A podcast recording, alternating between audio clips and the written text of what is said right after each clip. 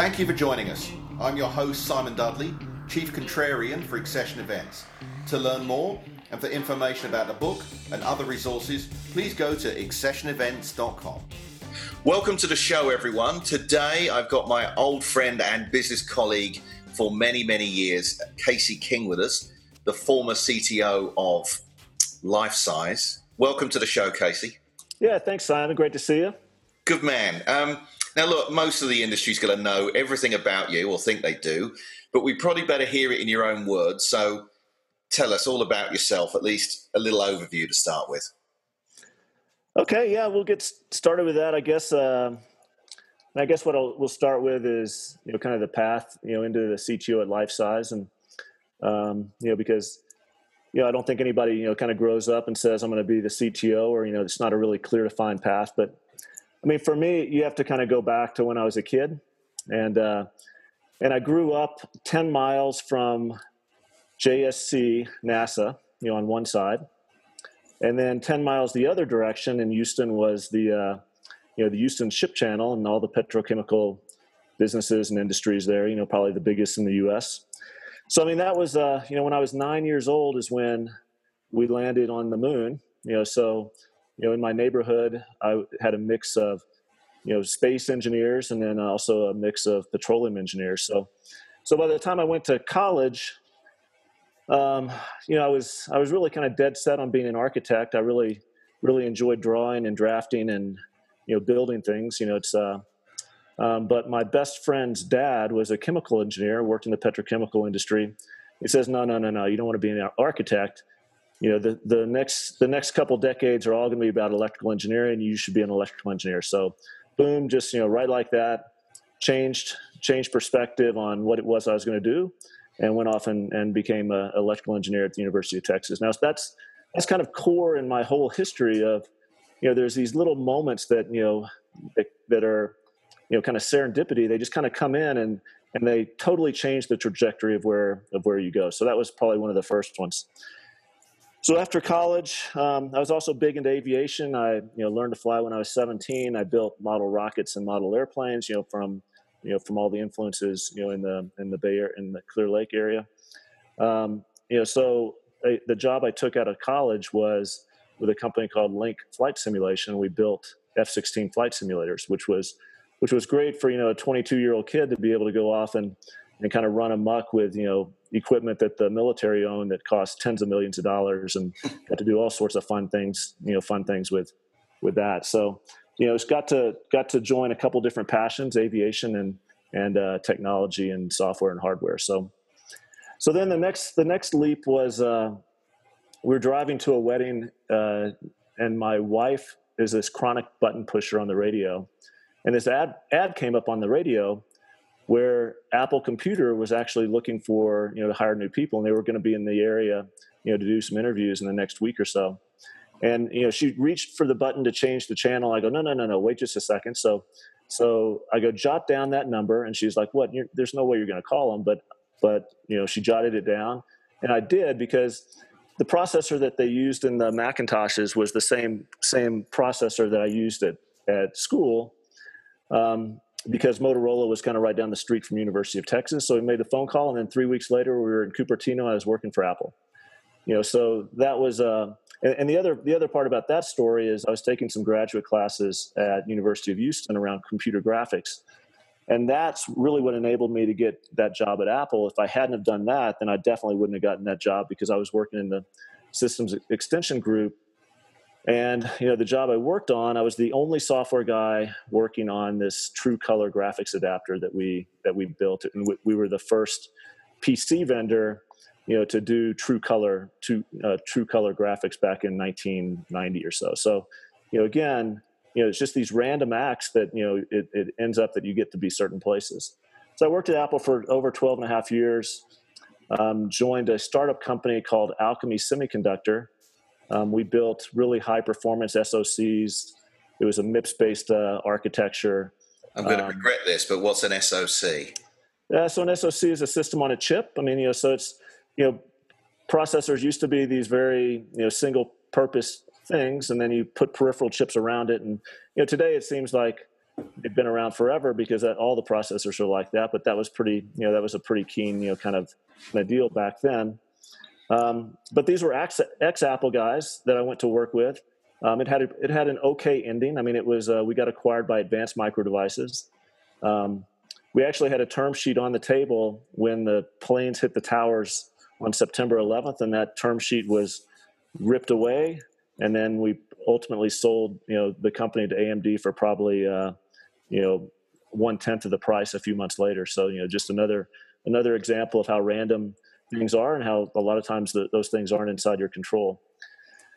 I really wasn't a great fit at AMD. I mean, it was you know I was more of a product person, not a chip person. So uh, so I reached out to Craig Malloy and Michael Kenoyer at Lifesize. You know, I'd been recruited at Polycom before that. Um, really wasn't the right time, but it definitely was um, then. I mean, it was at the very very beginning that this you know, really kind of uh, renaissance of video conferencing around three things: around high definition, around IP networks, and around a new video codec called H.264. So, so that was a uh, you know a start of almost a 12 year uh, 12 year adventure um, that ended for me about maybe a month or so ago when I decided it was time for me to start to look at other things and do you know do something else uh, else next, which which I'm calling my gap year. You know, I have no intentions of doing anything you know uh, for employment for a year. You know, because I think that when you look, you know, for me, it's when you're able to kind of get your mind clear, then you know it's uh, you get a sense of clarity of you know the problems that you want to solve and the people you want to work with next. And so that's certainly the case. That's certainly the case where I'm at now. So so that kind of describes you know kind of my path from you know early kid to to uh, to where I am now. And quite a journey, and, and interesting how small serendipitous points just change the landscape completely for you. Just to drive down the road or an aeroplane crashing into a building or whatever just changes your entire life. It's kind of interesting. I guess most of us have it, but those are rather distinct examples of it. So, in your career, you've seen, I mean, you must have seen more than most, I suspect, mo- almost anybody, massive disruption caused by a new piece of technology coming in, an accession event what do you see as the most important one that you were involved in? And you must have seen a lot.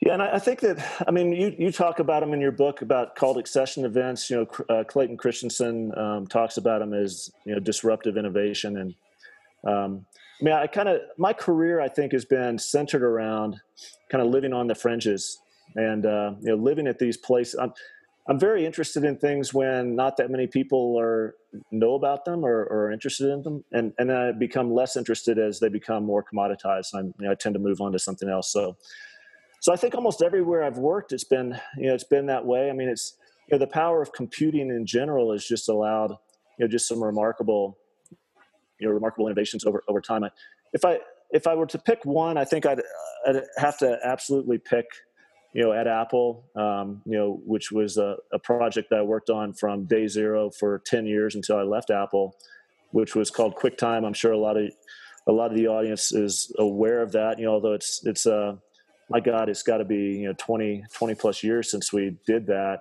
You know, we did it with a really small team. I mean, probably less than 10 people to start with. It was, uh, we did it in about 14 months from start to finish.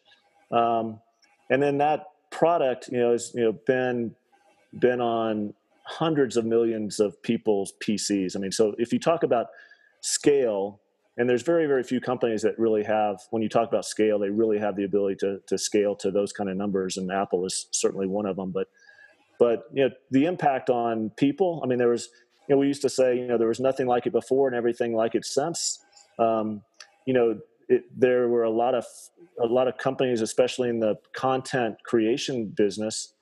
You know, Grass Valley is is you know comes to mind.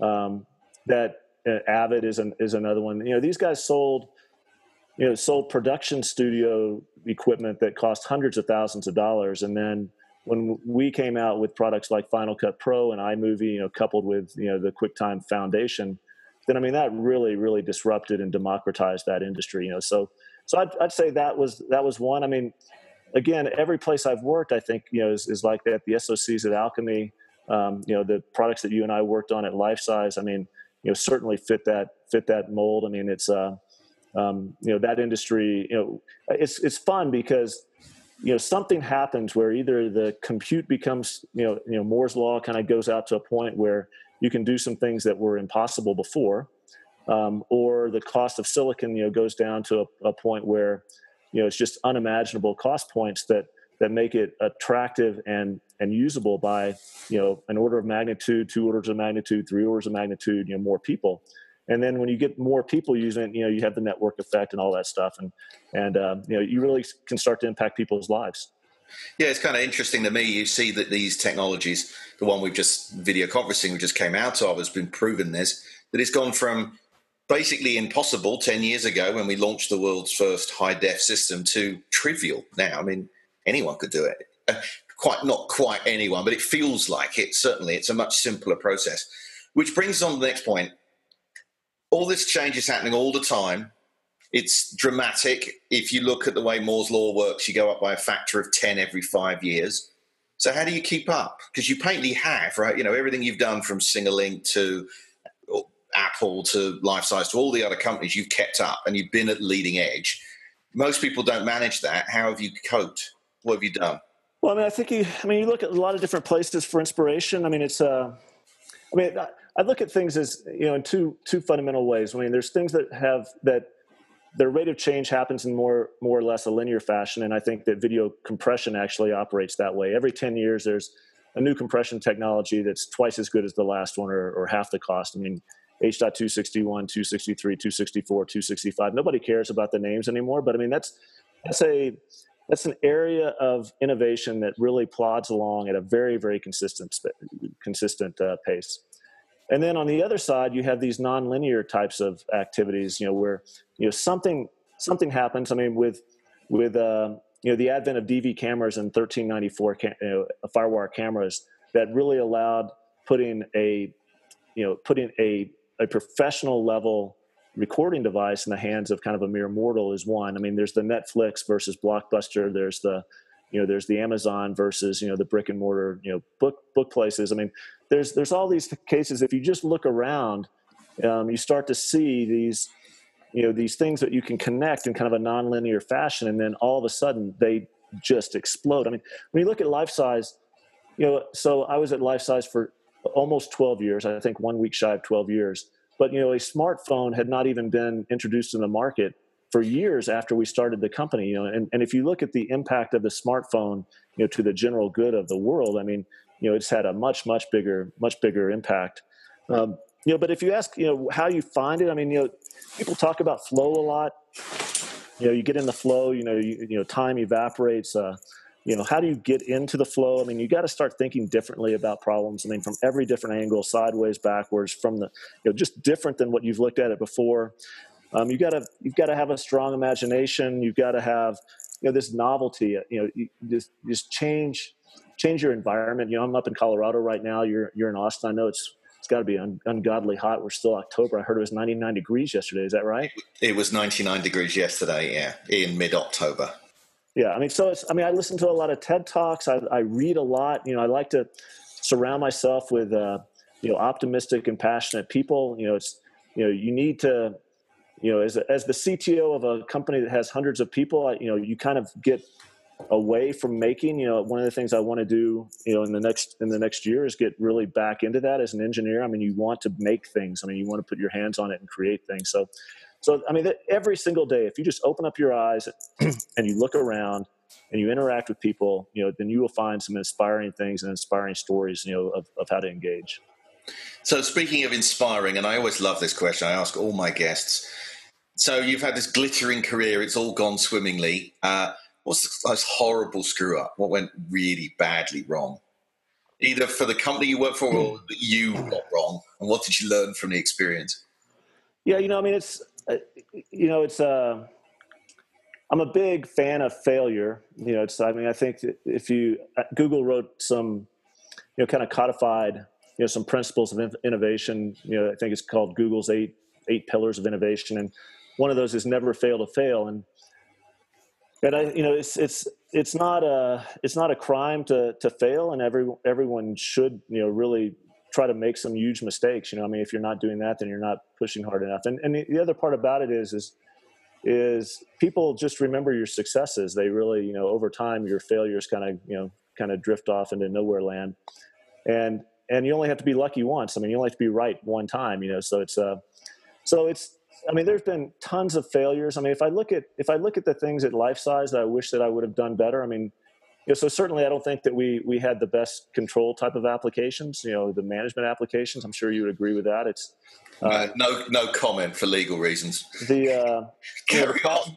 Passport was uh, one of my favorite products, but commercially was a was a failure. Now maybe if we put the uh, you know a presentation port on it, it would have been a different a different thing. It's no, uh, maybe the cost wasn't right, maybe the go to market model wasn't correct, but I mean it was a technically it was a brilliant product and allowed us to move into the products that that Lifesize is selling now. But I mean that was kind of a commercial failure. I mean I, I think for you know H.261, you know, if I could rewind the clock, I mean, it was my decision to go back and add that into the product. It was a complete waste of time.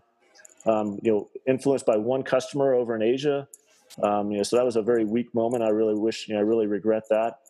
Um, you know, there's there's just there's just a ton of things that you know you wish you know there's little features, there's little you know there's little you know there's little things that you wish that you do differently with your kids maybe or you know different different decisions that you make you know around around your friends and family and it's uh but but i mean for the most part i mean i'm not afraid of of failing. I think it's uh you know making mistakes.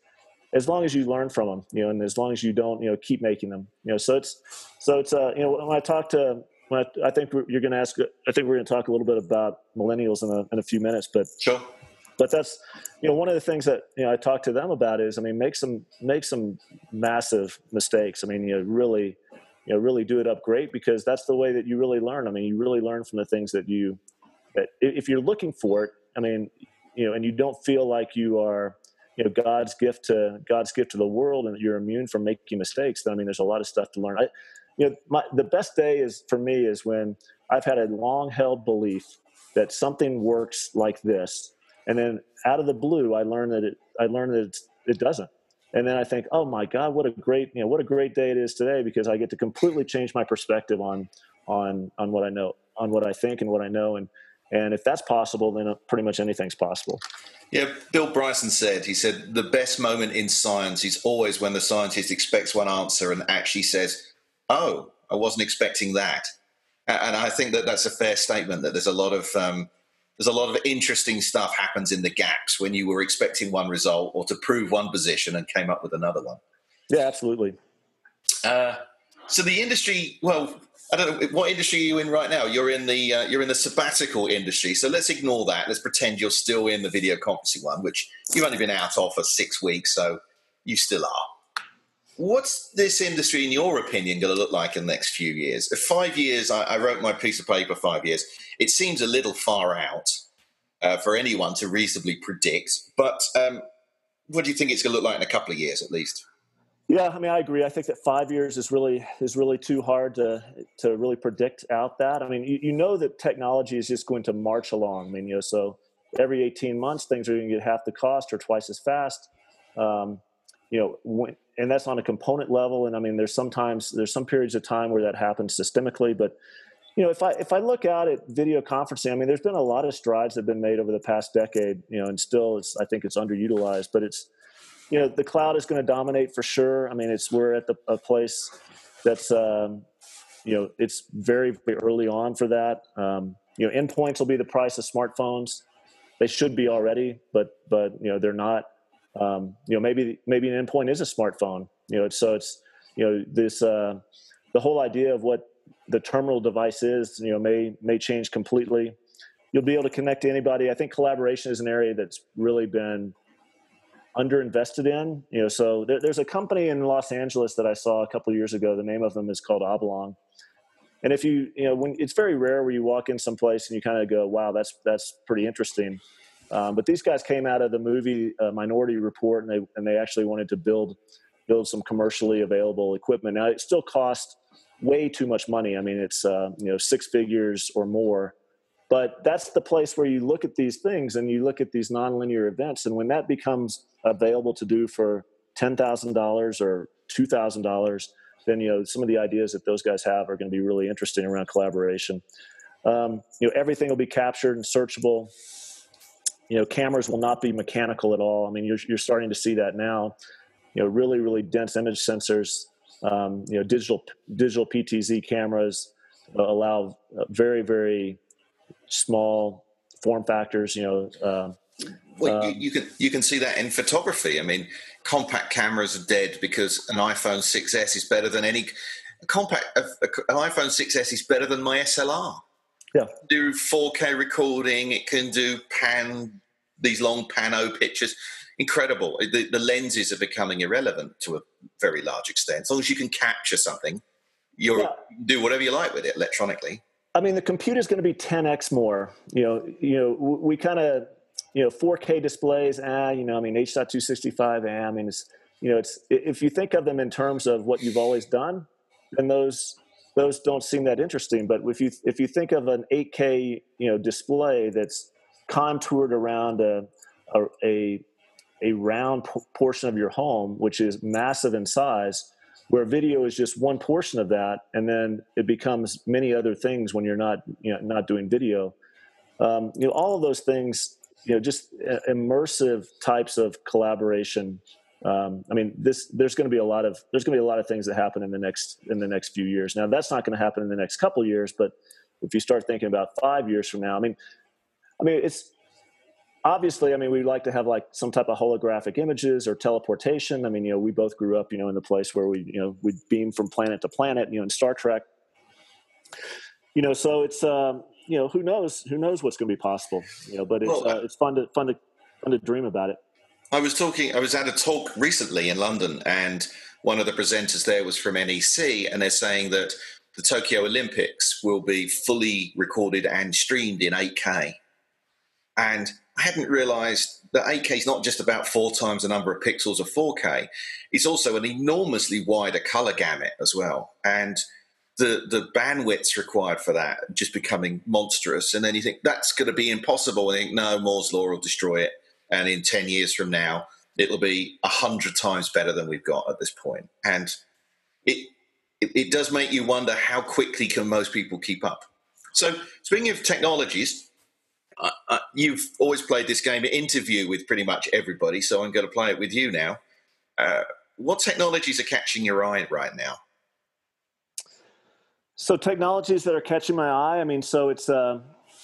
I mean, so back in the '60s, I mean, you certainly would have wanted to be an aerospace engineer. I mean, without a doubt. I mean, back when I came in, I mean, great advice that I got, you know, to go into electrical engineering and you know, kind of witness the whole birth of the whole personal computer and the silicon, you know, kind of revolution and all the things that that's kind of kind of led. I mean, so when you look out, I think that there's things that are interesting. I mean, I would love to have an autonomous car. I'd love to have a, you know, I'm really looking forward to the day where I can can uh, you know just call down the car and you know get in it and go anywhere and read or take a nap or, or, do that. I mean, so I think you know autonomous vehicles in general are interesting. I think all the things around bionics and and biotech. I mean, there's just going to be some some spectacular things as you marry biology and, and computers. Um, you know, so I, I would I think that that I think that the biotech side of it, you know, while you know, if you look at the stock market and you look at some of the early biotech companies, then you see some wide, you know, wild gyrations there.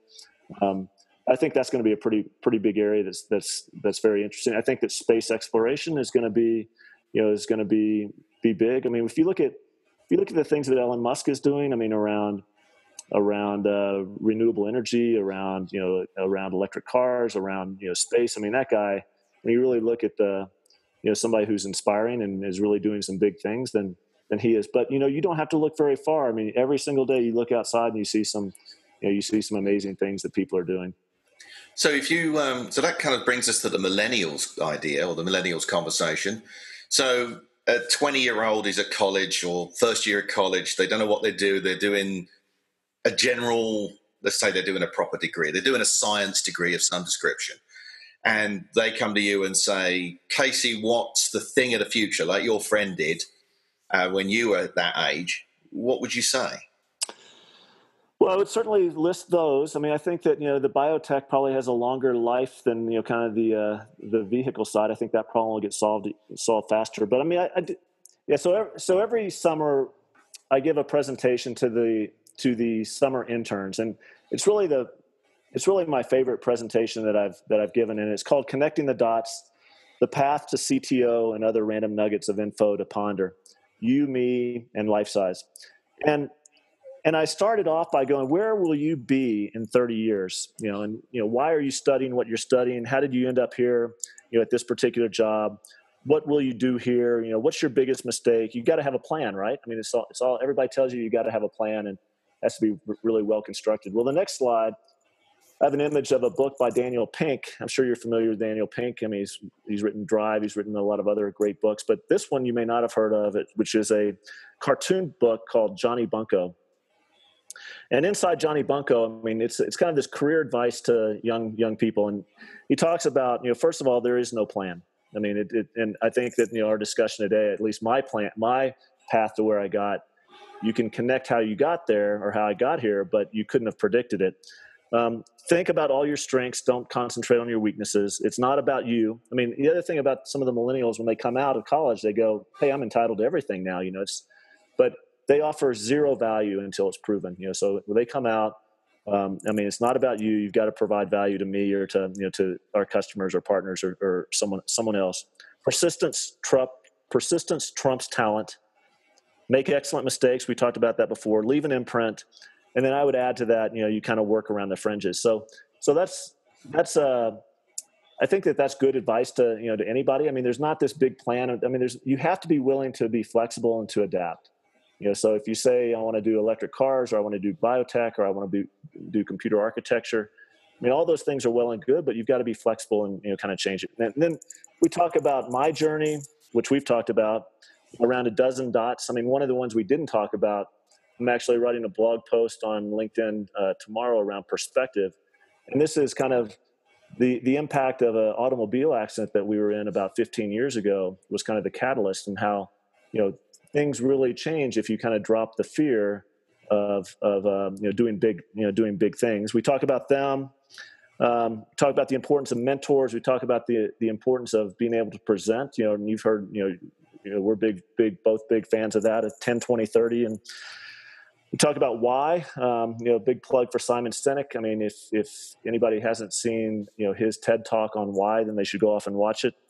And then we talk about you know when I say it's best to kind of be out on the fringes. That what that means is, I mean, don't be afraid to work on products that are the first product of its kind, or the best product, or the only product. I mean, you you want to work in these areas that are unique, um, that offer bigger value, and they also, you know, it's it also makes you more valuable. And then at the end, we always talk about five products, you know, five great products, and and a lot of times if I'm interviewing somebody that's not technical, then I'll I'll finish with that particular question because what you're looking for is it doesn't matter what the it doesn't matter what the products are that they turn them on but what's important is that there are products that are out there that turn them on and that they're passionate about it that they can they can recognize them. It's very difficult to build a great product but it's very easy to to, to use one and go hey this one's fantastic and this one's crap. So so it's well, and have a perspective that these things matter and that they actually notice the world. I, am always shocked by the number of people who don't even seem to notice the world around them. Always strikes fear in my heart. Yeah, I mean, you, I mean, you have to care. I mean, you have to, you know, and I think that you know the things that you use are a reflection of of you. I mean, it's if you if you people people will notice you know that you pay attention to details or that you know that you yeah i, I love I love things that you know have almost a cult like you know cult like following. You know, it's I, I love uh, you know we just bought an airstream trailer. We've had a motorhome for 15 years. I mean, you know the people the people that use those, I mean they they're they're birds of the same feather. I mean they're just they're they're just so passionate about you know the the, the things that they do. Um, you know, I built an airplane.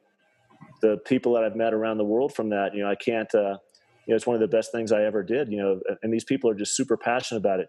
We like Jeeps, you know, so you, you out four wheeling and, you know, these people, I mean, they would, you know, they're, they'd almost be, uh, there's no way you'd have to pry out their Jeep out of their dying hands, you know, I mean, so, it's, so it's great. You know, I, you and I, I, I love Apple products. I mean, part of that is just being biased by working at Apple, but you know, they, they bring a, a sense of, of delight and a sense of love into their, into their products. And, and, and you know there's just too many just crap products that are out there and you know life's too short to use those. And it's I, I get I get frustrated as well. I mean, it's it's a uh, you know you get frustrated with hey why doesn't this work differently? Why doesn't this work better? You know, there's just so much room for improvement. Um, you know, it's uh, you know, so it's things are not perfect at all, but you know, it's it's uh, it's it's definitely fun to be working with a team of people, you know, that have this have this bigger purpose, you know, to do things that are spectacular. Okay. Uh, I think we got them already, but final thoughts? Anything that you want to share with our audience? Any massive revelations about what you're going to do next? Or is it Colorado for the rest of the year? Yeah, I mean, it's, it's not Colorado. I'll be back in Austin in a couple weeks because I, I heard there's a big I heard there's a big event at the end of the month. Is that right? Yes, there is. Yes, it, which we won't go into now, but yes, and you better turn up. Yeah, yeah. So we'll we'll be there for that. But it's a, uh, you know, so it's it's uh, I mean, we didn't talk too much about simplicity, and it's uh, and you know, kind of you know how you distill the complex down into the simple. But you know, that's a definitely a big idea. It's not. It's a it's an idea of everybody wants things simpler. So it's it's one of those things that's very very difficult to achieve. But uh, you know, that's that's something that everyone should keep in keep in mind. I think scale is another one.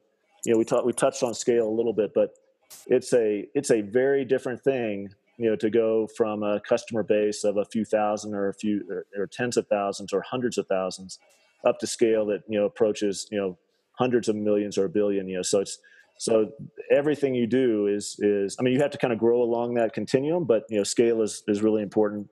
You know we didn't talk too much about learning um, we uh, but i am an avid avid learner. I mean and i mean you have to have you have to be curious about the world around you. You have to be curious around the people that you meet. You have to believe that that um, that everyone else has something to offer to you to learn.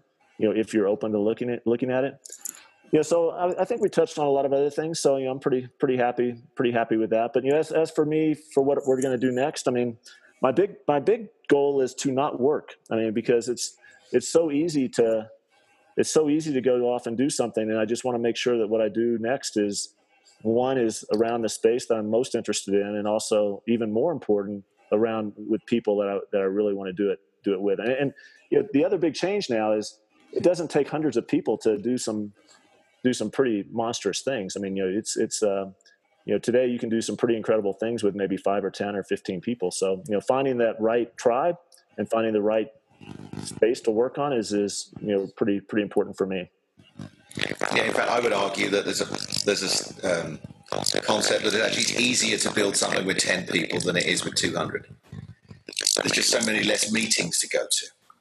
Yeah, I mean, there's there was one other book that I read. Um, I don't even know if I've actually completely read it, but it was, uh, and I'm not a huge fan of agile, um, but I think that it does have some some interesting points. But the, the book was called Scrum. It was by the inventor of Scrum, called uh, his name was Jeff Sutherland, and I mean they talk a lot about you know we all we always talk about the 10x individual. You know, if you have a guy that's that's just super. I mean, you have engineers that are when they are outside the standard deviation, they can be 10x more uh, more productive. But when you talk about teams, the idea is really to get teams moving in the same direction. And if you take that same analogy, then it can be it can be a great team can be 2000 times more efficient than just a mediocre a mediocre team. So so it really you, you really want to have great teams and the size of teams is really seven people you know seven people plus or minus two you know so when you say 10 people i mean that's you know kind of right in the ballpark and you know small teams with the right focus can do some amazing amazing things. Everywhere i've everywhere i've worked it always started with a small team. You know so it was a small team at at apple it was a small team at alchemy it was a small team initially at Lifesize you know and then when it grows bigger things just get more complicated and then hence the you know there's always this there's always this push and pull between complexity and simplicity and that's organizationally as well as on products well, we have a personal blog, um, which is uh, Trek, T R E K, with the kings.com. Um, so, yeah, I'll put up a variety of content up there, but mainly it's just for us. Um, and then I am gonna, I am committed to to writing some things on LinkedIn, you know, on a, every week or every couple weeks. You know, just kind of lessons learned, and you know, just a whole, you know, just some things that um, you know, I think that are, that are important for me just to to write and you know, get out there. So so it's it's just so much fun now. I mean, of of the social media, of all the uh, of the the people that you can connect with, and you know, it's it's it's about building a tribe. You know, it's about building the next you know the next. Uh, the next thing will certainly involve people that I've worked with before. I mean, I, I'm distrustful of you know someone that I that I know nothing about. You know, so it's uh, you know everyone has kind of a list of you know there's probably a couple dozen guys that would that would definitely you know I would I would actually probably stop the little gap year and go work on something if if that opportunity you know presented itself with you know a couple you know with one of a couple dozen people. So so it's uh you know that's that'll be fun. That's great, Casey King. Thank you very much for your time, and everyone. I hope you enjoyed the show, and we'll see you again soon.